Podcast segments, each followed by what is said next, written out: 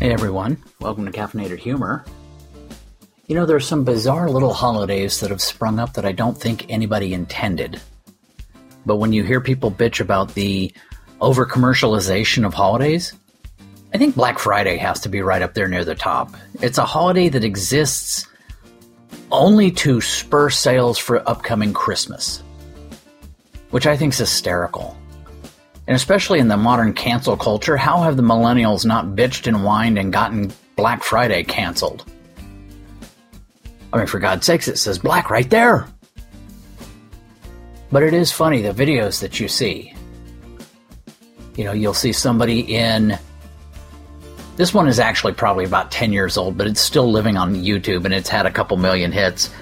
But it has a, I think it's a Walmart in New York or Brooklyn or someplace, uh, and they let everybody in, and three people get trampled, and then it shows a uh, this one lady was trying to fight to get a VCR, and the stack they had a pallet of VCRs out for like ten bucks, and this is back when VCRs were a deal for ten bucks. Back then, they were like typically a hundred. And so this lady was beginning to worry that she wouldn't get one. So she whipped out her pepper spray and began wildly shooting it in the air, not aiming at anybody, just like overhead misting. And uh, boy, it cleared everybody out. So she got her VCR. The police arrested her at the check stand. It's unknown whether or not she got to buy it and then they held it and gave it to her afterwards, or did they bust her before her credit card cleared? How does that work? If they arrest you for for macing people to get a, a VCR, can they confiscate it? Like if they bust you for selling drugs, they get to confiscate your car and sell that at auction. I mean, what are the what's the ruling there for you know people who are just out of control shoppers? But it is odd because you look at things like Valentine's Day and Mother's Day and Father's Day, and there's a huge amount of these that Hallmark just kind of like pimp my holiday. They pimp the holiday up to the point that it's this huge. If you don't give somebody a card, what kind of a rotten piece of shit are you? Which I find hysterical because not a lot of people will fight that. It's part of the social contract now. It's like if you have family, you have to get them something on those days. Not even a question. Not even a question of a question. You have to do it. That being said, Actually, today is Father's Day, and I didn't get my dad a card, but I did take him to breakfast. Uh, been making him his foods that he likes. I mean, it's been an easy year, or an easy couple of weeks for him. But it's a lot of fun finding a card because I like to read them all. And it, I realize that sounds boring as hell, but you start to look at the traditional ones I tend to avoid the ones that I find funny is like they'll have flowers and a for my father. They'll have these beautiful traditional, and then all of a sudden there's just like one slot that has a picture of some dominatrix with full leather with a whip. And emblazoned behind her is a poster that says wild bitch. And beneath her, like written right through her, it says, Hey dad. And it's like, okay, that catches the eye because I doubt that your father's into that. But it's what kind of family is that? If you you know you you know dad's you know bedroom preferences. He likes to be tied up and whipped by you know dominatrix. Mom's a good sport. But it's one of those cards that you give somebody a card, you want to get either a very sentimental, you know, bring a tear to their eye, or at least make them laugh. That's where I think that dominatrix falls in there. You want to want to want it to be something that's like yeah, he really is into that shit, so get him that card. I like to think that my folks conceived me and never had sex again. It's naive, it's ignorant, and that's how I live, so stay away. But I think when it comes to holidays, and especially the ones that have just been destroyed by commercialism, you have to go with Black Friday. Is like that's where the goalposts are. And then just behind that is regular Christmas.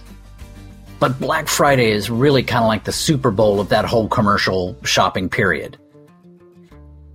And I think if you take all the funny stories, the weird angst, and the just the oddness of it all. And put it all together, you have today's episode Black Friday shopping. Be afraid, be very afraid. On today's Caffeinated Humor. So I had a friend of mine tell me that she's making plans for Black Friday.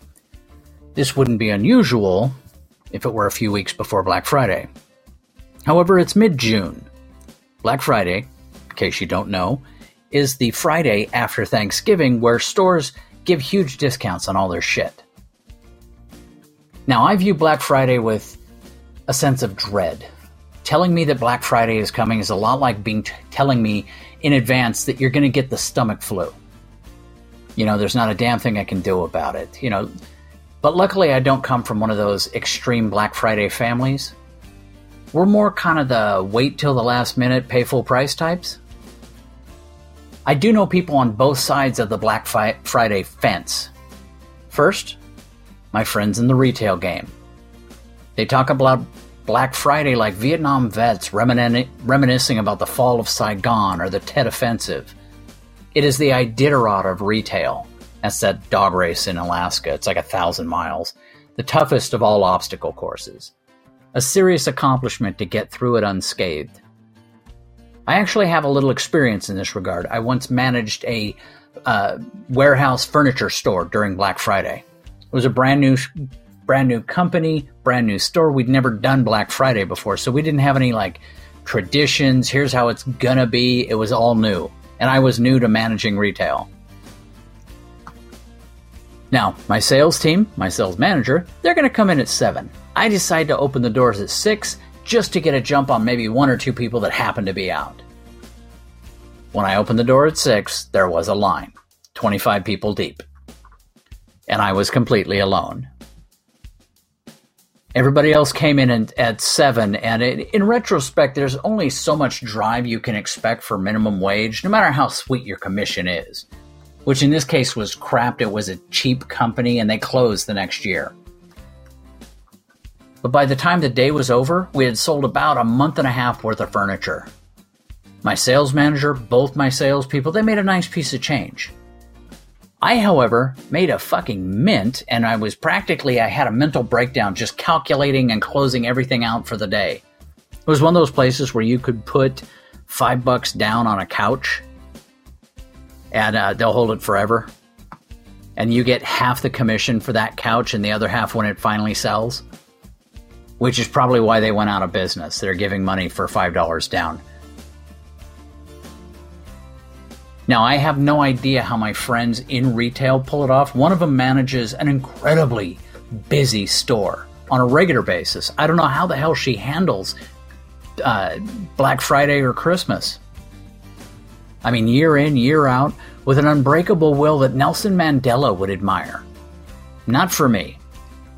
Now, on the other side of the Black Friday counter is the consumer. One half of that bunch, like myself, is barely aware that Black Friday exists, other than to avoid the stores like the plague. However, the other half views shopping on this particular day to be some sort of full contact combat sport slash spiritual journey. My friend is in this category. And she approaches it like a suicide bomber with that kind of focus and determination, kind of a take no prisoners, I'll take you out if you get in my way mentality. It's both enviable and a little terrifying at the same time. These people see this one day of the year as their chance to even the score in the big game of life. Maybe they didn't get a chance to be a cheerleader, they had to sit on the bench for high school football, whatever, the guy that cheated on them in college. This is their chance to just put some points up. I mean, the, my friend may be a, a bit of a mousy housefrau 364 days out of the year, but on that one day, she's a goddamn warrior. That is her day to, as Hunter S. Thompson would put it, stomp on the Terra. And she will.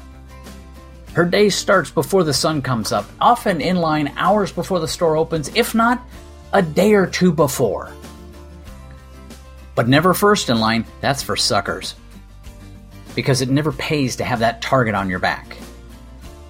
But usually third or fourth in line, top five, easily in position to move up. You know, a quick shot to the kidneys, people drop. When the doors open, they surge forward, in their head, no doubt, to the swelling cheers of the mob, like gladiators entering the Colosseum, brandishing their credit cards like a short sword. Me? I'm gonna be at home having some coffee, because that's how my day starts.